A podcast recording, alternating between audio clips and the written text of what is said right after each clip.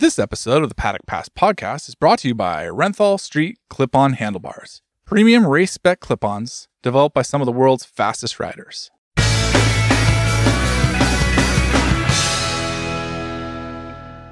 Welcome to the Paddock Pass podcast. It's race week, if you hadn't noticed by the numerous repetitive social media posts. My name's Adam Wheeler, and I'm joined by David Emmett and Neil Morrison. And hopefully, at some point on this podcast, we're going to be speaking to Britain, Britain's favourite, we could say, for the Moto 3 class, Scott Ogden. Uh, we're hoping he's going to join us and tell us a little bit about his season, also what it's like to race around Silverstone and cope with some home GP pressure.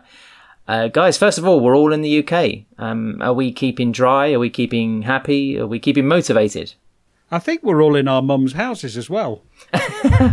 well, I, I, didn't want to mention that, Dave. You know, just for the uh, the cool factor, but now that's completely gone. Listen, mate, I'm going to be 59 uh, later this year, so uh, the cool factor is uh, it disappeared a number of decades ago. Neil, you have uh, by easily the coolest mum probably of all of us. So how is um, Susan? And um, have you been to see any Irish road racing since you've been back home?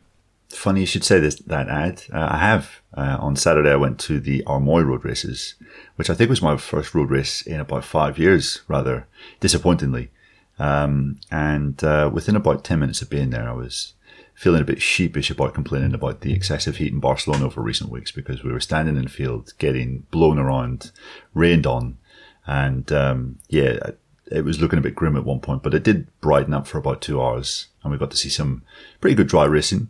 Um, but then the rain came again pretty quickly in the mid afternoon, and uh, yeah, we had to uh, climb through a bit of a bog uh, to get back to our car. So um, yeah, we had the uh, the quintessential road racing experience. I feel we saw Dunlop win, so yeah. It wouldn't be an Irish road race without a bog in there somewhere. Um, you know, we can speak about motocross as well. Was that the one where Dunlop also pulled up outside the pub to celebrate a, a victory? It was a pretty good celebration, you have to say. Yeah, he parked his bike up outside a pub in the middle of Armoy, and uh, yeah, I think the uh, the uh, the regulars inside were slightly um, bedazzled to see a fully leathered up and helmeted man uh, enter into the uh, the bar and demand a pint of their strongest. So, yeah, I would say uh, Rossi's. Um, Rossi's Portaloo celebration at Jerez in '99 has some competition now for one of the best celebrations ever. Yeah, you'd hope he didn't stop for something to drink in the Portaloo, that's for sure. Uh, Dave, you know, usually when it comes to your race predictions, you're way off. But um, what is your nose for the weather say for this weekend? Because we are in the first weekend of August. Um, it's a slightly earlier date than, you know, traditionally for the British Grand Prix. Uh, are we hopeful of some sunshine? I mean, or should we be afraid? I believe there was actually a car race called off at Silverstone last weekend because of excessive water on the track again. Uh, yeah, I mean, I think that is that is slightly worrying. I mean, that uh, problem should have been fixed with the resurfacing, uh, but I think the rain was just so heavy that it was um, uh, it, it, became very too, just too difficult. There was too much spray.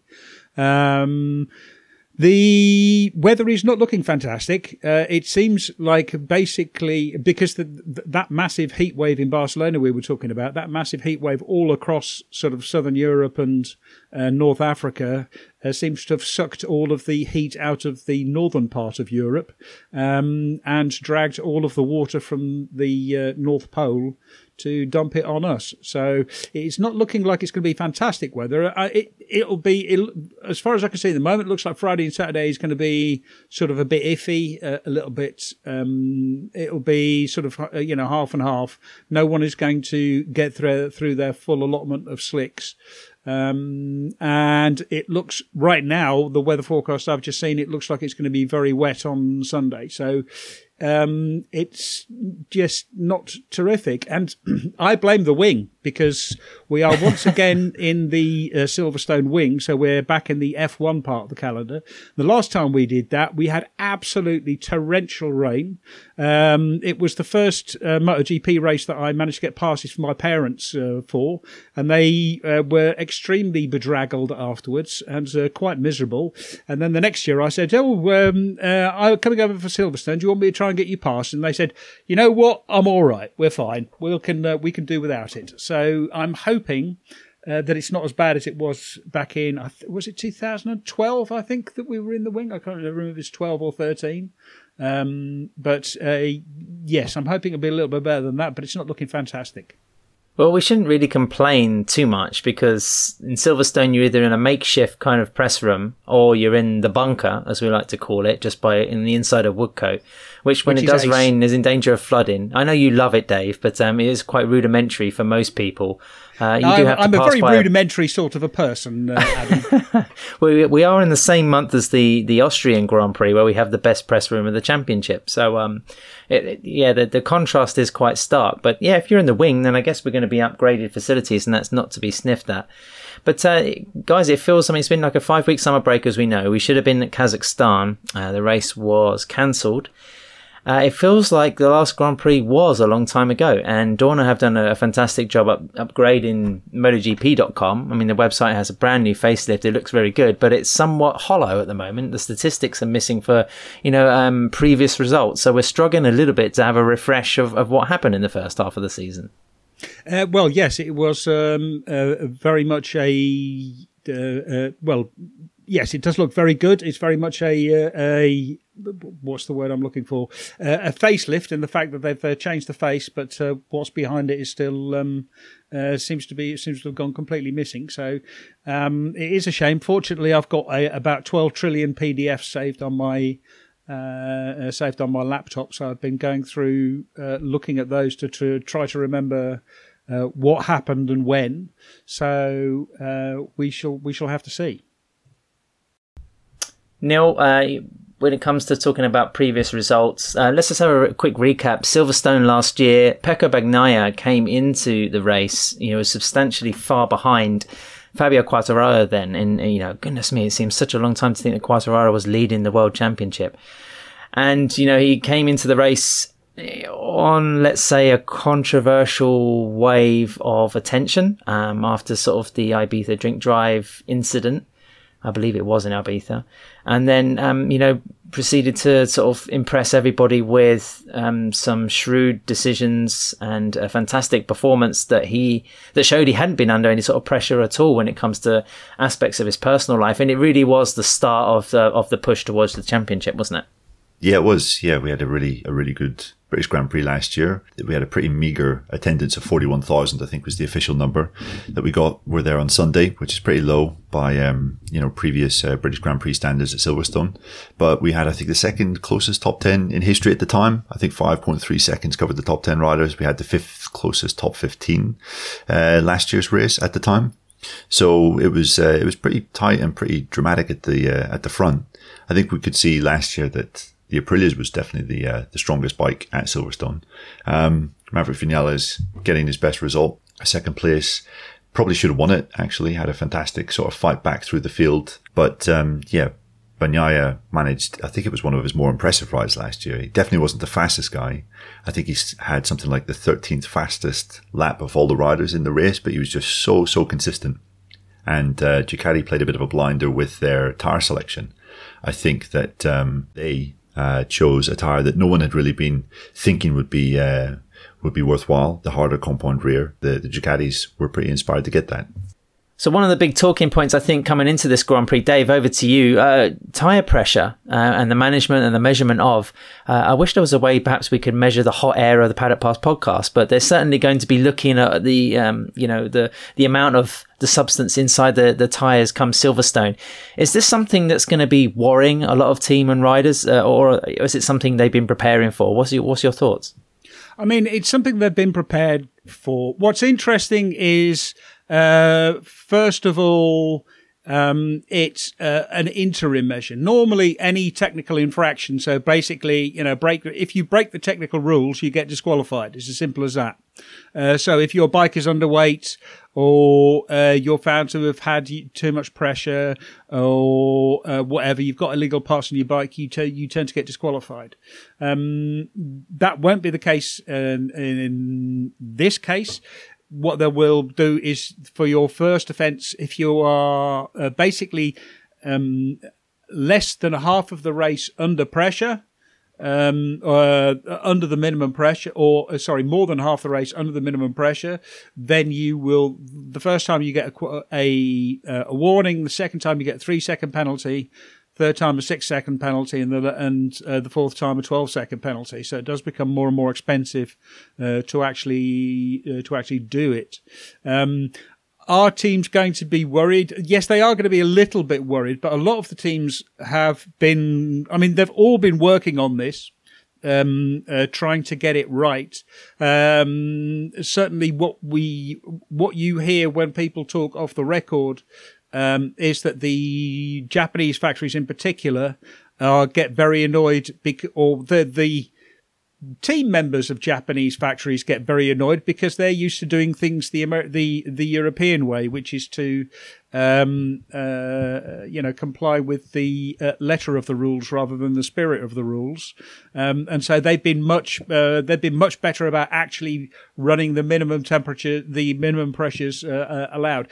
The European factories have been, uh, you know, trying to cut it as, as closely as possible. And as Mat Oxley wrote, oh, a year ago, last year at after Jerez, there were so many teams and riders who were well below the the the pressure there were some who, you know, just never even made the pressure.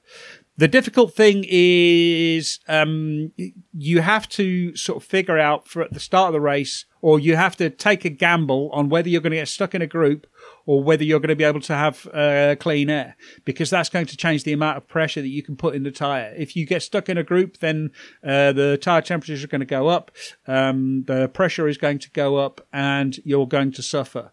Um, if you can get away from the start, um, I mean, if you get away, lead into the first corner and lead the entire race, then you'll have cool air on your front tire all all race long. So that's going to be very that's going to be very different. Um, it, it's it's a different sort of um, uh, assessment, and it also seems like there are some tires. I mean, like KTM have done really well in being able to run a softer front tire this year than they did last year, and that also is a sign that they're much better at managing the front uh, the, the, the front tire pressures.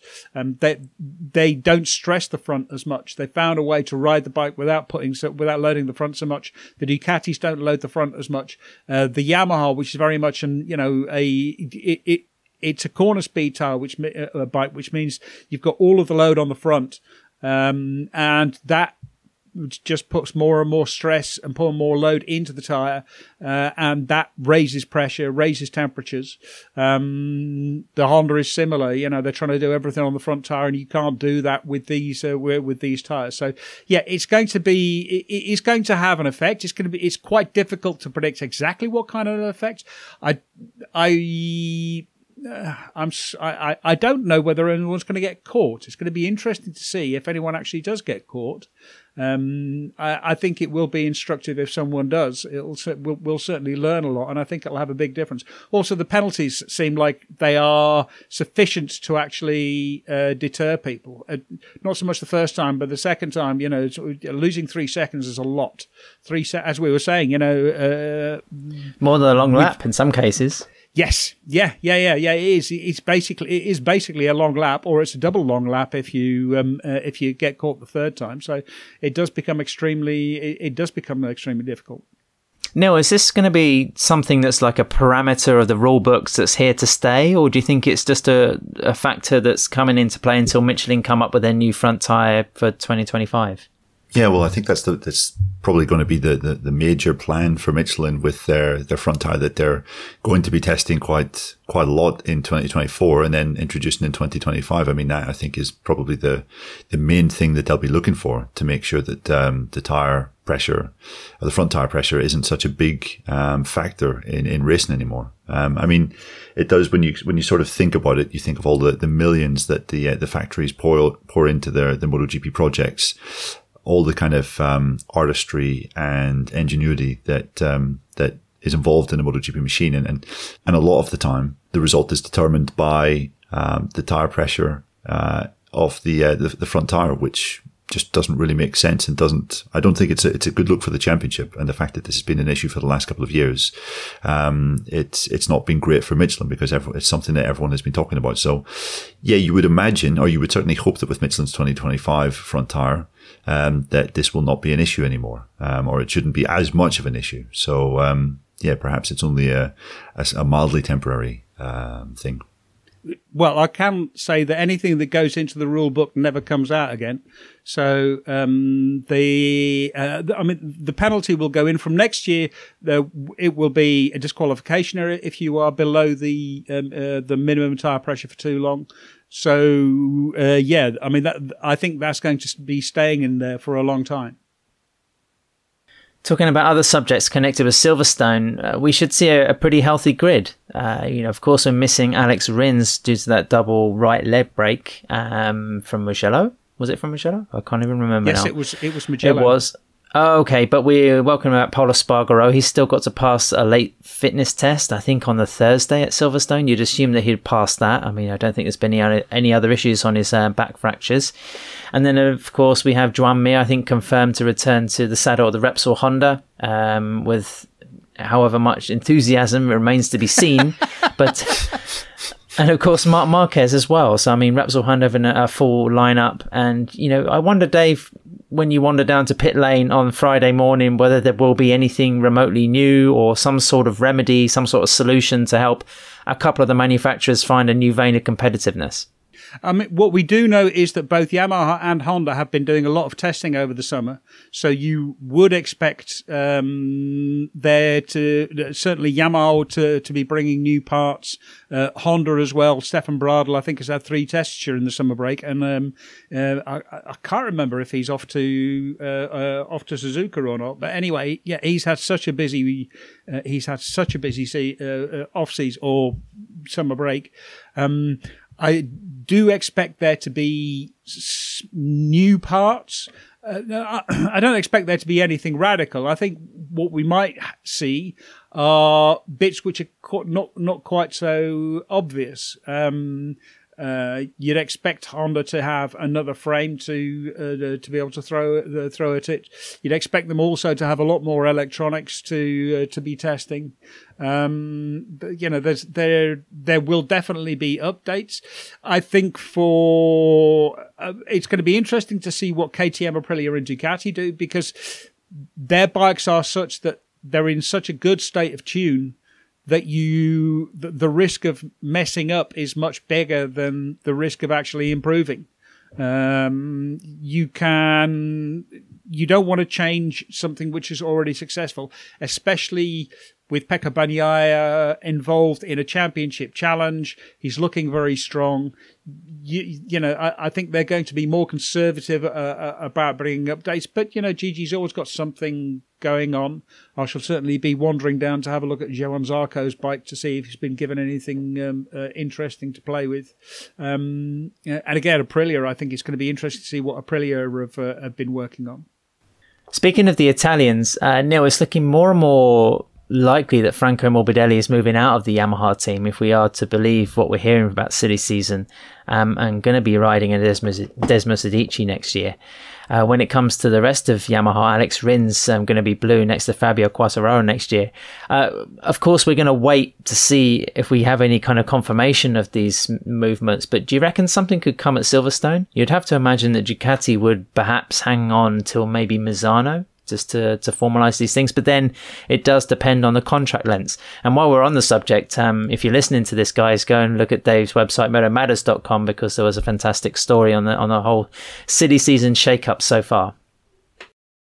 Yeah, uh, it's tough to know, Ad. Um, yeah, normally things, um, well, it, sometimes things with um, announcements can be dependent on on where the, the, the, manufacturer's home race is or where the team's home race is. So KTM tend to uh, make a lot of decisions uh, around the Red Bull Ring when their top bosses uh, have a few glasses of uh, white wine on the Saturday evening. Um, some things with uh, with VR46 or with Ducati can be saved until um, until Misano. Um, so yeah, Silverstone might be a little bit early for some of these announcements, but um, yeah, you're absolutely right. It does seem that Alex Rins will be moving across to Yamaha to be Fabio Quartararo's teammate next year. Um, and then there's a bit of a bit of, I guess. Franco Morbidelli is, is a favourite to, to slot into the, the VR46 Ducati team as well. Um, still some doubts, though, I think, about the LCR Honda seat um, next year. Um, from what we're hearing from the the superbike paddock, it looks like it's going to be Iker Lecuona And the reason it would be Iker Lecuona is because he's the only person who actually wants to ride the thing, which tells you an awful lot about the predicament which Honda find themselves in. It's very, very difficult for them to find, you know, riders, to find anyone actually willing to have a go on the bike. Um, it, it's it, it's it's quite dispiriting, really, to see how far Honda has fallen that they that they are having to scrabble around to ask people to ride the bike, whereas before there would have been a line sort of out the door and all the way around the back of the paddock for people to, to jump on it. Now the risk of jumping on the paddock is just is bigger than um, than than you know passing up on it. Yeah, and one of the reasons why Iker is so keen to jump on the MotoGP bike is because his Honda in World Superbike is uh, such a pig. yeah, so it's not much of a. It's out of the frying pan and into the fire. It's not such a bad bike in MXGP. So if all else fails, there is a, a reasonably good Honda somewhere. And I think the Dakar bike is also pretty quick. But um, you know, don't don't hold me to that. Anyway, speaking of Honda riders and willingness, we have got a, a good interview here, a Renthal Street session um, with Scott Ogden, of course, a British Grand Prix. It's been great to speak to a, a British rider. Right after this ad break, we're going to go straight into the interview, and um, yeah, stay with us for that one. Renthal fat bars are synonymous with off road world champions. The Renthal Street Fat Bar draws from decades of experience to create the ultimate 28mm handlebar in a range of street specific bends. Whether you're looking to alter the height, width, rise, or sweep of your handlebar, Renthal Street handlebars offer a bend to suit your requirements. Use the WorksFit handlebar comparison tool at renthal.com to find the perfect bend. Scott, great to have you with us. Uh, first of all, tell us about 2023 in a nutshell for you. Um, it's it's been an up and down year. It started very good, to be honest. I, I did a good test, and both tests, to be fair. Like the unofficial test isn't really important, but it was nice to nice to top it. And then even going to the the official test, where the guys start to put tires in, start to have the bikes that they run in in the in the season. I, I also felt strong. I was top five most of the way through, but yeah, the season itself, like from the race, have been a little bit up and down. I felt like the first race, I put a lot of pressure on because being so fast in testing, it's like you've got to be there. You've got to be there every weekend. You, I want to fight at the front every weekend, so I put a bit too much pressure on myself at the at the start, and yeah, I sort of went into the, the next three races after that as sort of like a, a rebuild, just finish and, and take points hopefully. But the main the main goal was finishing because from last season. Also, I think it was about five or six DNFs in a row. So yeah, it was it was just trying to finish. And yeah, the last three races have been quite a big step. I, I feel like riding wise, I've made a big step, but the results haven't shown that. In Mugello was good, but we had the long straight, and the KTM was a little bit stronger. And then, and then uh, in in uh, Sachsenring, I sort of had two big crashes. Uh, I was not hundred percent with it for the race and struggled a bit in the race. And then I went to Assen where the Hondas doesn't really go very well, but I felt like I rode a good weekend. And yeah, sadly we had a mechanical and, and I made a mistake on the, the second lap. So yeah, it, it wasn't the results I wanted to, but overall my riding seems to be better. It, it seems to be every track we're, we're making a step from last year, about maybe half a second faster, but at the same time everyone's making a step. So yeah, I'm happy with how we're riding and how the team is is in, improving, but the results definitely aren't where I want to be, and hopefully we've got twelve races to improve that. When you say you've made progress via riding, what what does that mean exactly? Is it just handling yourself in the pack, or you know, just the way to to attack the lap time? What what do you mean? Um, the overall lap time itself is, is definitely improved. I think I've just a year on, I just sort of understand. Okay, this is where you have to push with a new tire. This is where you have to manage, and I think overall, I'm I'm a smarter rider now, and I sort of know when to make the lap time instead of like every lap trying to go crazy, even if there's not the right track position. Whereas now I can manage that, and yeah, just overall, just I'm finding those few temps at every track, which is nice because if if you're not we're not getting the results. But if I was also slower than I was last year, even would be a lot worse. So yeah, I'm just trying to every race try and improve, and I feel like riding wise, I'm getting a little bit better. There's there's places where like on the brakes, I still need to improve, and hopefully I can make the step after training hard on that in the summer, and yeah, hopefully just keep moving forward. Scott, I know riders don't want to give excuses, but it's pretty clear in Moto 3 at the moment that the KTM package is probably the package to be on. Can you talk about just how difficult it is being on a Honda, how how difficult it is to, to fight among them? Because uh, it's quite difficult to run your normal lines when you're in the midst of a, a pack with KTMs, right? Yeah, I, I feel like when it's if everyone did one lap full gas, no one around each other, I don't think the, the Honda's that bad. I, I, feel quite confident with the chassis. Okay, maybe the acceleration isn't so good, but then we go to tracks like Silverstone and, and Mugello where acceleration isn't so important. So I don't feel like the Honda itself is worse, but in the race it's very difficult because the KTM does have that little bit of acceleration and then it's a little bit better on the brakes. So it's, it's quite difficult to be able to overtake anywhere, which when it's a big group, if you're not overtaking someone, you seem just to get overtaken just because that's how Moto 3 goes. So, yeah, it's sort of like a spiral down. And I feel like if the group's small, I can stay at the back of the group. But if the group's quite big, and especially on the first few laps, it's, it's very difficult to hold the position. So, yeah, I feel okay. There's a couple of guys now coming a little bit stronger. There's uh, Masia's, okay, he's been there for seven years. He's on a bike that's a little bit different to the rest, and he's making it work. But now also Fenati seems to be up there in the races, and he's also being able to to manage the disadvantage the Honda has. So yeah, it's it's definitely a disadvantage, but if you're able to manage it and understand it, then you're still able to fight for top fives and top ten. So yeah, I just need to be a little bit smarter, maybe try adapt my riding style to to focus on riding in, in big groups instead of just doing the, the fast and flowing lines that I like to do. Uh, I mean, previously you were in the CEV and in the in the Junior World Championship, and like it, always seems to me one of the biggest steps is, or one of the biggest differences is um, uh, in the Junior World Championship, there's a few good riders who ride each, you know, who, who fight each other really, really hard. But you come to, to, to, to the World Championship, and there are so many good riders, and you do end up in these massive groups um, that it becomes quite difficult to sort of, you know, just cope because you could be a, a few hundredths off, or a few, te- or or a couple of tenths off, and and you're a long way back. Yeah, it's it's uh, like in Junior World Championship, the the like outright lap lap time is, is very similar to, to the Moto 3, but the way they do it for the whole race and even on the last laps is, is a big difference to the Junior World Championship.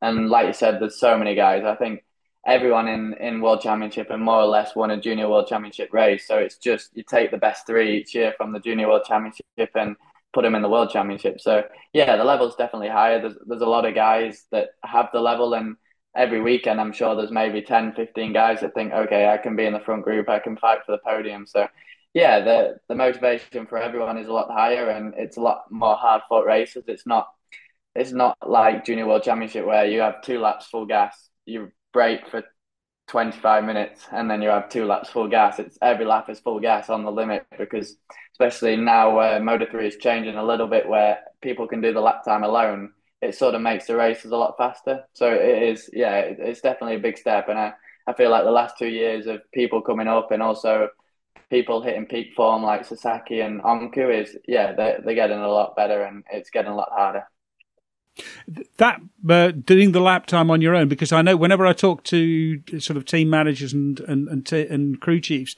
they'll say that it's really important that you can also do the lap time on your own, uh, but you also have to understand how to sort of like fit that into uh, into a group sort of thing. Um, how do you work on doing the lap on your own, or are you always focused on being in a group?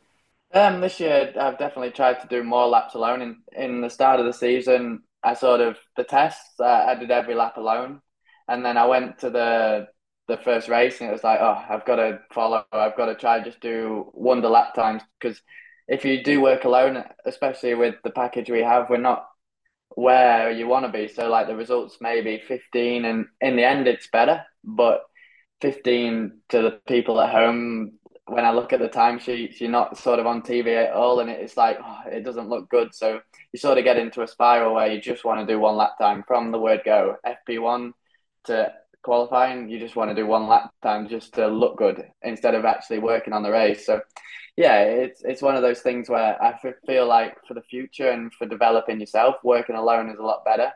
But then also, if you haven't had a result yet and you're looking for a ride in, in for the year after, it's like, I've just got to go do one lap and just try to show everyone what I can do. But yeah, I think if you have that little bit of extra confidence, especially like Ortola, Moreira, they're starting to not do the lap time in practice and come through Q1 and then qualify still quite good and race very good. So yeah, I think it's one of those things where if you've got the confidence to do it, it's definitely the better thing. But it's just believing in yourself that okay, it's going to pay off.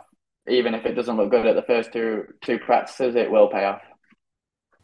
Scott, you were talking a little bit about it being an up and down season so far. Are there times where you have to almost remind yourself that not only you are in your second year in World Championship, but the team is still I mean, it's still a very inexperienced team when you compare it to the likes of Ajo or Leopard, the, the top guys that you're sometimes battling with in the class. Um, is that something that you have to remind yourself of occasionally? Yeah, definitely. I feel like I'm quite hard on myself. I don't, especially now where kids I did race in the Junior World Championship, and I, I felt like, well, two of my teammates or three of my teammates are now all fighting at the front of the World Championship, and that's quite a hard one to take because it's like two years ago, I was looking at the data; they weren't far away, and it, it is really difficult because last year the guys at the front I didn't really know. I, I hadn't raced against for a few years, or I hadn't raced against at all, and I had that respect for them. Whereas now it's guys where I know I can beat, and it's hard to think, okay, I'm in my second year, the team's in the second year. I, I just need to be calm and I know it'll eventually come, but it is quite a hard hard thing to do. You have to have really a lot of confidence in yourself to think like that because it's quite a lot of doubt when people that you know you can beat are at the front and you're still. I wouldn't say I'm getting stuck where I am because there's moments where I do show that I can be top five, top six in certain sessions. But yeah, it's one of those things where I do want to look and think, okay, eh, where we are, we're doing what the best we can with what we have. But then at the same time, I just want to be at the front, even if it's my second year, the team second year. I still believe there is chances and opportunities to be able to fight at the front. Is it also hard to keep patient because if you see the likes of we see more riders having instant impact from Acosta to Rueda to Holgado, um, guys sort of popping straight into Moto three and and you know making a name for themselves. So do you also have to sort of you know is there that pressure to do something, but also you know try and keep scope of what's going on yourself? Yeah, it's very difficult. Like, I'm one of those people that wants to be first in every minute of every session, and I've never had patience. Uh, with anything I do, it's always like I've got to be the best every minute, every day. Even when I'm racing, like my friends and family on push bikes and stuff, I still want to win. And it's very hard for me to have the mentality like this is a work in progress. We just got to take time. You just got to build. It, it's not like well, okay, it's a bit of a stereotype, but Brits usually take four or five years. Sam maybe a bit less, but Jake now is after four or five years is coming good, and Cal also he ju- okay jumped into the premier class, but still a few years. So yeah, it's one of those things like it will take time, and I'm not a rider that's going to be two years and winning a world championship, but maybe I'll never win a Moto three world championship, but maybe in Moto two will be the time I get the chance to show what I can really do, and yeah, it's just one of those things where I've just got to believe that it's a four year project for myself or three year project instead of a two year project or in a Acosta's case, a one year project. You just, everyone develops at a different rate and you've just got to hope that people around you give you that time to develop because it is a very cutthroat sport where not every team want to give you time to develop. They just want the results. And yeah, I feel like I have that support around me. Scott, just picking up on one of the the, the things that you said there. Um, obviously, uh, as a Brit, the challenges coming into the Moto 3 World Championship are slightly different to the challenges facing maybe an Italian or a Spanish rider. I was wondering if you could just maybe talk about some of the challenges you faced along the way of coming from the UK. Um, I know you're over in Spain at the moment. You live over there during the year. Um, you know, some of the challenges that you, your family have faced, sacrifices that you've had to make along the way to, to get where you are now. Yeah, it's it's a weird one. Like I, I look at it in in two uh, like two ways. Because if I was Spanish, I probably wouldn't be in Moto 3 right now. There's a lot better Spanish guys than, than me and who don't get the, the opportunity or had better results I mean, the junior classes that don't get the opportunity. So I can look at it in that way, or I can look at it in the way of, okay, I'm British.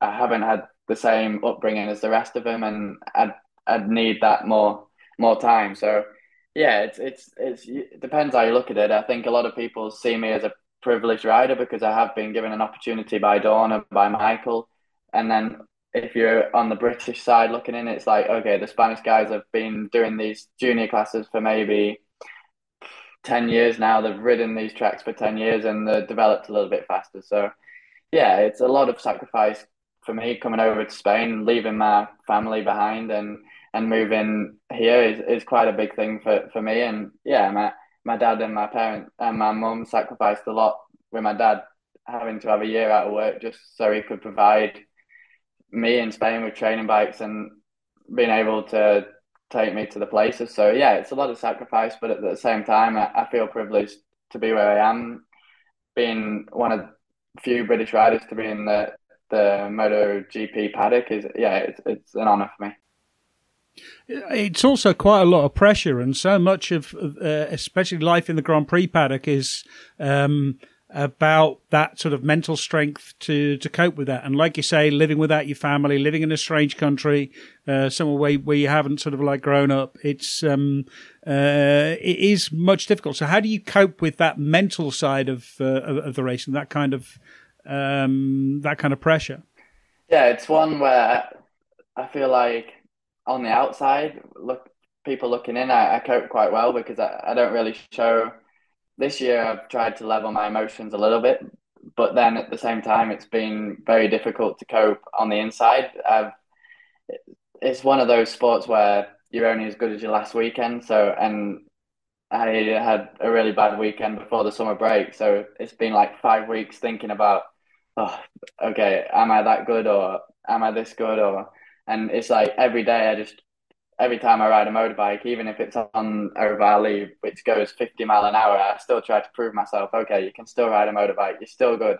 And it's just trying to, it's, it's one of those sports where I think no one deals with the pressure very well. Okay, when you win five, six world championships, you get used to it. But I think it's what it is very difficult to deal with it. And yeah, I think for me, this, this weekend coming up is the hardest weekend with the pressure just because it's a track that I love. It's could be wet, which like I hope I hope it is, and then at the same time I hope it isn't because if I go in the dry, then a top ten would be amazing. Whereas if I go in the wet, then it's like you've got to be on the podium, otherwise it's a bad weekend because I'm known to be good in the wet. British riders have won there in the wet before, so yeah, it's it's one of those things where I feel like I'm getting better over over the time with pressure, but then at the same time it's still all the doubts in your head and I don't feel the pressure from the outside really, but only from myself because I really want to succeed and I really want to make a living out of out of motor racing at the top level, not just at a, le- a lower level. So yeah, it's it's difficult, but I think everyone deals with it in different ways. I haven't quite found the best way to deal with it, other than just try take one day at a time, one session at a time, and just do the best you can at every moment.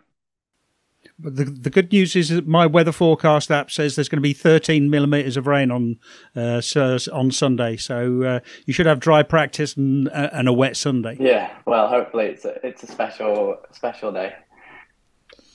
Scott, this is the Silverstone preview. Um, you spoke a little bit about the track. I mean, first of all, tell us a memory about the British Grand Prix for you. I mean, something that sticks in your mind as something very that's very distinctive about this particular race, and also um, a little bit about the track. I mean, is it like the biggest kind of Rubik cube in, in MotoGP in terms of putting it all together?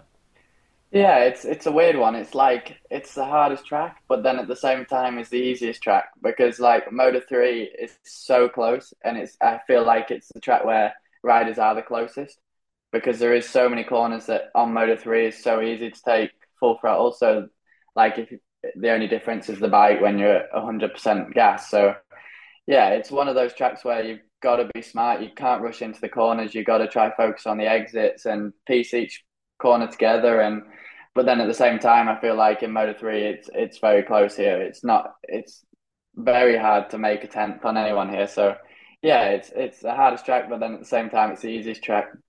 And then yeah, memory wise, for me personally, memories of myself.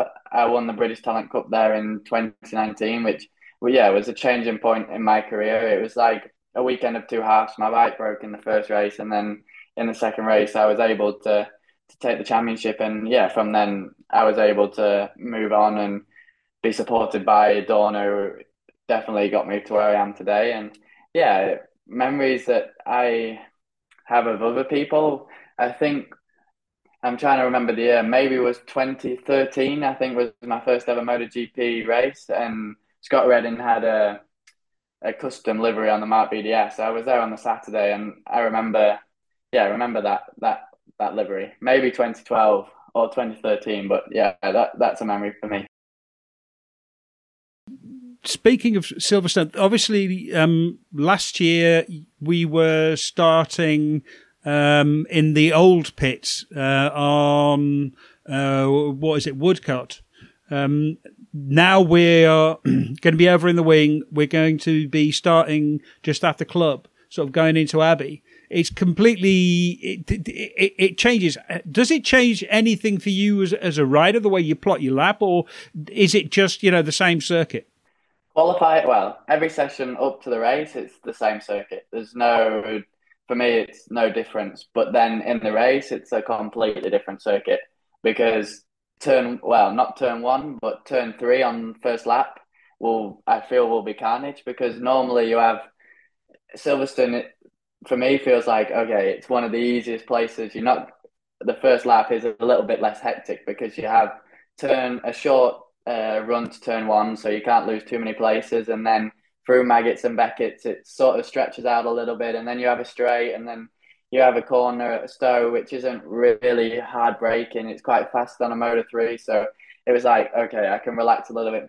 I might gain two places, I might lose a place. It's not crazy. Whereas now, it, going into the two hairpins on the first lap, I, I feel like if, if you have, for example, Öncü or someone or someone with a little bit of that mentality, Munoz at the back, then they'll try and make 10, 15 places because it's one of those corners where you can make places, but it's very sketchy. So, yeah, it's a little bit more of a scary first few corners, I feel. And then also at the end, now you have a better overtaking spot. I feel like the the chicane is a little bit better than Brooklands, and then you can't really gain any places in the last two corners of the old circuit. So, yeah, I feel like it changes a little bit because the last lap and the first lap is a lot more okay you got to protect the line going here you got to protect the line here so yeah dynamic it's it's a little bit different but lap time wise it's the same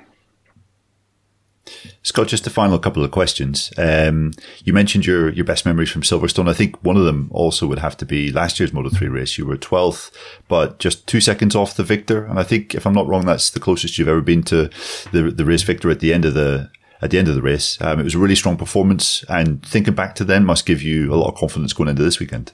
Yeah, for me, it's it's one of my favourite tracks. I, I sort of remember in 2019 when I was there with the British Talent Cup, I sort of did a first sector on the British Talent Cup that wasn't the slowest in Moto 3, which was like, oh, uh, through Maggots and Becketts, which I was really happy about. And then um, last year, I, I, felt like I could have done a lot better. I sort of let the stress and pressure get to me. I sort of let my well, I showed every emotion possible. Uh, I think on every TV camera. So yeah, it was an interesting weekend for me. But the race definitely changed that, and I was able to do a good race. So yeah, I'll just be trying to focus on keeping the emotions level. I know if everything goes right, especially in the rain, I, can maybe get a, a result that is special because okay, I'm good in the rain and I'm quite good there in the dry. So yeah, I just got to stay level throughout the weekend and know that in the race I can come from okay, I don't want to be 24th like last year, but I can come from 12th, 10th, and, and be able to fight for the, the front positions. And just finally, Scott, um, I, I, know at the start of the season, you and, and the uh, the Vision Track team were saying that the aim for the season was to be consistently fighting for top ten finishes. Maybe um, on occasion there might be a, an opportunity to finish on the, in the top six or on the podium still 12 races to go. Uh, have those aims changed somewhat, or are you still, is that still what you've got in mind? Um, for me, if I can get top 15 in the championship, that would be really good. I think I'm 16th at the moment, so we're more or less where I want to be.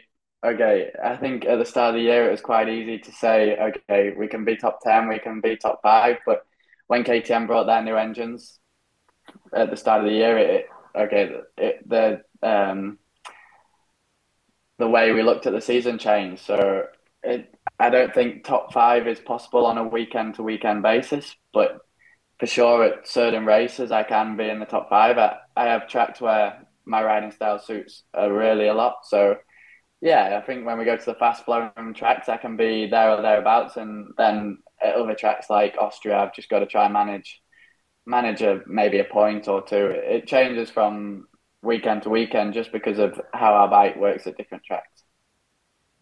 I've got a stress-free question for you. Um, a podium prediction for the MotoGP race at Silverstone. You know, who's going to be first, second, or third? Oh, it's it's quite a difficult one. Um, because of the weather forecast, it's going to be wet. I think. Oh, I can't even remember the Argentinian Argentinian race, which was the last wet race, I think. Oh, yeah. Bezzecchi. Yeah, Bezzecchi. Uh, I'm going to go with Morbidelli on the podium. Ooh, brave. I've, well, I've heard maybe he's, he's already sorted for next year. Maybe he will be a little bit stress free, or he's out of his Yamaha contract, so maybe he'll be a little bit happier and relaxed. So yeah, if it's wet Morbidelli, Bezzecchi second, and Bastianini first. Ooh, no, those are those. I like those. That's fun. Yeah, I think Bastianini will win wet or dry. He says he's 100%. I think I read on MotoGP.com today, so we'll see how he goes. Sorry, Scott. It sounds very far fetched. It sounds very much like a David Emmett style of prediction, really. So you could no, no, be... no. This was a lot more accurate. There's actually a chance of this happening. Well, listen, we can't let you go without asking perhaps the most important question. Um, presumably, you watch all the sessions back afterwards, right? And the races and stuff.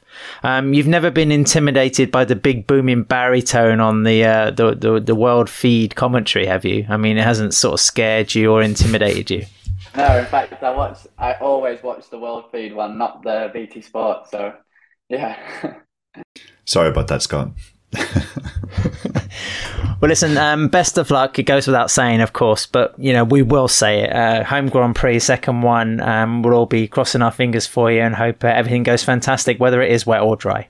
Thank you. I appreciate it. Thanks there to Scott Ogden for spending some time with us. It's the first time we've had him on the podcast, actually, and um, good guy. We're going to have to talk to him again. I, I really hope he doesn't become one of these sort of British guys who just drifts off into superbike again. You know, I think Sam Lowes has been talking about it you know, he gave up a lot, he sacrificed a lot. Cal Crutchlow's also talked about this in the past, um, where, you know, riders really have to make a, a, commitment to staying in Grand Prix. Bradley Smith, I think, was another rider that sort of made the right decisions or followed a, a slightly alternative pathway. So, uh, fingers crossed things go well for Scott this weekend and, of course, um, in, in the coming seasons. But uh, talking to Silverstone guys as we head towards the end of this preview pod, um, first of all, just give us a, a, personal memory. You know, we asked Scott the same question. Something for you, Dave, that really sticks out from this particular circuit. Uh, you know, let's try to forget about cancellations and um, abysmal weather. Uh, maybe something else. Oh, that um, uh, yes, no, actually doing uh, doing pit lane and the year that it was cancelled um, was it was actually quite a fun memory just because it was such a bizarre weekend. Um, and you know wandering around absolutely soaking wet everyone looking at each other saying have you heard anything? Have you heard anything? And nobody had any, heard anything. So yeah that was a that, that was a very that was a very odd weekend. But silverstone you know when it's sunny i mean you know uh, last year was just a, a fantastic weekend in terms of weather. When it's sunny it's such a fantastic racetrack that it provides just, you know, fantastic racing. Alex Rins on, uh, who was it on Fabio Marc Marquez? On Marc Marquez, yeah. Last corner, um, uh, taking it to the line. That was such a fantastic race. Um, it really does, you know, create some fantastic racing. And it, it, I think it's such a shame that Silverstone is not in a bowl uh, or, it, or it had some sort of hills around it, uh, uh, actually overlooking the track, because otherwise it would be absolutely spectacular. Because just in terms of track layout, uh, it, it's one of the very best on the grid. It's one of my favourites. Yeah, I would say one of my favorite memories of, of being there was, I think it was the race in 2016, Maverick's first win with the Suzuki. Um, and also that was a great race. I think that was Cal Crutchlow finishing in second on that particular occasion. And his fight with uh, Marquez throughout that race was just exceptional. And Cal actually came out on top. And I think that's maybe, um, you know, one of Cal's best rides in MotoGP, if not uh, his best one, just the way he went toe to toe with Marquez and came out on top. Um, and that was when I was there. I guess generally speaking as well, I, I look back to that um, epic Lorenzo Marquez showdown in 2013 as just one of the, one of my favorite races. Um, a, a, fight that was kind of, in some ways, it was the start of Lorenzo coming back um, at Marquez in the championship that season, um, and just showed that he was really going to dig in and, and take him take him on all the way. Um, and that great move, I think, coming into Woodcote, just um, what's the, the corner just before Woodcote? I need to go back to my track map and uh, remember. But um, the big long right after Brooklands. Oh. Uh, after Brooklands, Luffield. Luffield, yeah. yeah. exactly. Yeah. yeah. Marc just left a little bit of a gap on the last lap through uh, through Luffield, and uh, Lorenzo just got through. But yeah, that was a, a fabulous win. And um, yeah, I mean, there's plenty to choose from. You know, Silverstone is just one of those tracks which is fast, flowing, and has uh, you know it sets itself up for for some epic racing. So um, yeah, I hope the weather doesn't impinge on that this year. Neil, Crutchlow's podium finish was that the best result by a British rider in the Premier class I want to say since Niall Mackenzie took a podium finish in what 90, 93? Yeah, well, McWilliams had a podium in 2000 at Donington Park. Uh, he was third. Um, so yeah, last time a Brit finished second in the Premier class at, at a British race. Goodness, that's uh, that's a long time. Maybe you're going back to Sheene.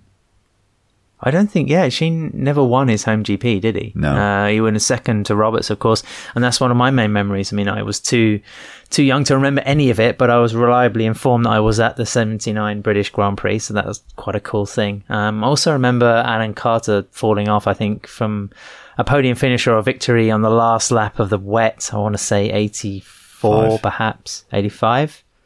That was one of the last. One of the I think 86 it poured with rain as well because that was the last British Grand Prix at Silverstone before it bounced over to Donington Park. I think the first year they hosted it was 87. Although memory getting hazy now, but um, yeah, I mean, my sort of formative years were spent going to Silverstone and spending hours getting out of a car park when it was uh, all flooded.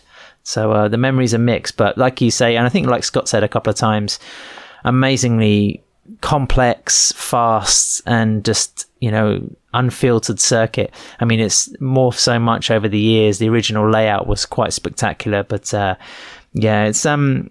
you know, Silverstone does have its complications, and it, you know, the, there is a certain lack of features, I guess you could say, compared to some of the other spectacular places we do go to. But um, I always enjoy going there; it's pretty special.